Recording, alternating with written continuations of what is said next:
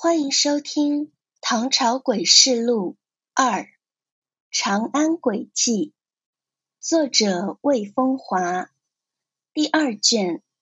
妖怪盛世，灯下夜话之深山惊现女脸怪。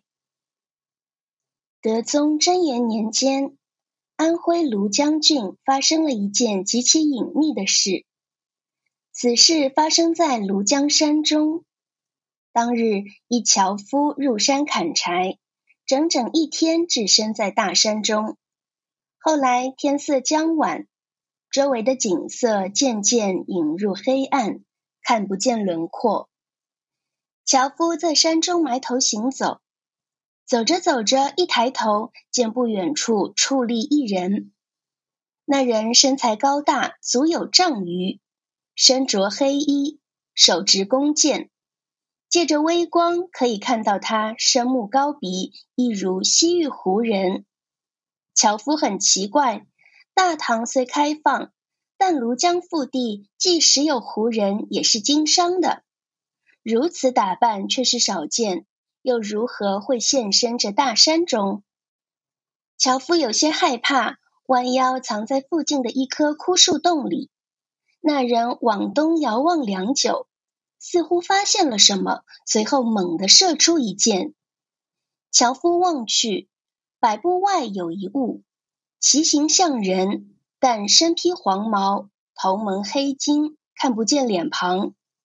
而黑衣人所射之箭正中其腹，虽然中箭，但那怪物似乎没什么反应。射箭者叹道：“我果然不能将之降服。”说罢，消失在林间。过了一会儿，又出现一个类似胡人的人，身长也有一丈多，比前一个还魁梧。同样手持弓箭，也同样向东射去一箭，正中那怪物的胸口。怪物依旧一动不动。射箭者大呼：“非请将军来不可！”过了一会儿，出现数十名类似胡人的人。他们都穿着黑衣，各自佩弓携箭。人群分开后，闪出一更高大的家伙，身长足有数丈，着紫衣，貌古怪，暂称其为巨狐吧。巨狐东望，随后慢慢对身边众人说：“射其喉。”众人皆欲搭箭，但被巨狐拦住。莫急。射此怪，非雄叔不可。话音刚落，有一人上前，也就是雄叔吧。他拉弓而射，正中怪物喉咙，但怪物仍未倒下。他既不退去，也不害怕，而是慢慢拔去身上所中三箭，然后抄起一块巨石向这边奔过来。那些人大惊，对巨狐说。情况紧急，我等不是对手，不如降了吧。巨狐也很紧张，仓促中应允，与众人迈步上前，齐声说：“我等愿降。”谁也没想到结局竟会是这样。怪物听了他们的话后，将巨石扔到地上，解去头上的围巾，然后慢慢转过身，那是个光光的头颅。以及一张类似于女人的艳丽的脸，悠悠大山中月色下，这实在是一张生动而又可怖的脸。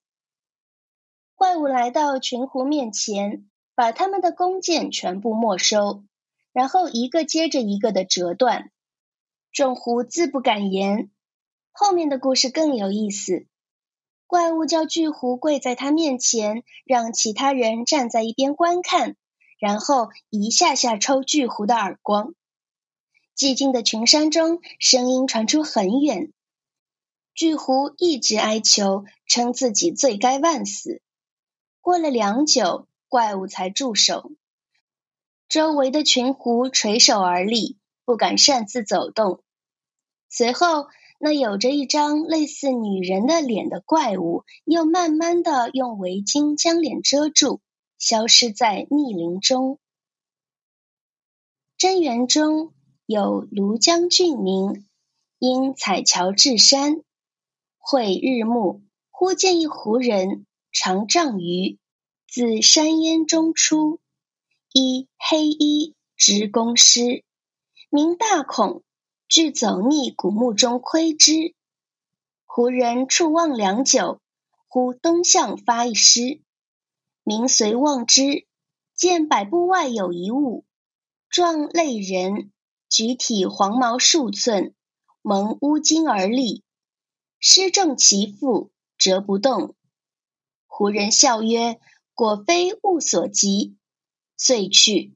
又一胡，亦长丈余，魁伟欲于前者，一执胡师，东望而射，中其物之凶，亦不动。胡人又曰：“非将军不可。”又去。俄有胡人数十，衣黑。毕弓腰狮，若前驱者，又见一巨人，长数丈，背紫衣，状貌极异，缓步而来。民见之，不觉凛然。巨狐东望，谓其前驱者曰：“射其喉。”群狐欲争射之，巨狐戒曰：“非雄叔莫可。”他狐皆退，有一狐前。盈满一发，遂中其喉。其物亦不惧，许以手拔去三尸，持一巨力西向而来。胡人皆有惧色。前白巨狐势破矣，不如降之。巨狐即命呼曰：“将军愿降。”其物乃头立于地，自去其精，状如妇人，无发，至群狐前。尽收夺所执弓矢，皆折之。遂令巨狐跪于地，以手连掌其颊。胡人哀其，称死者属四，方视之。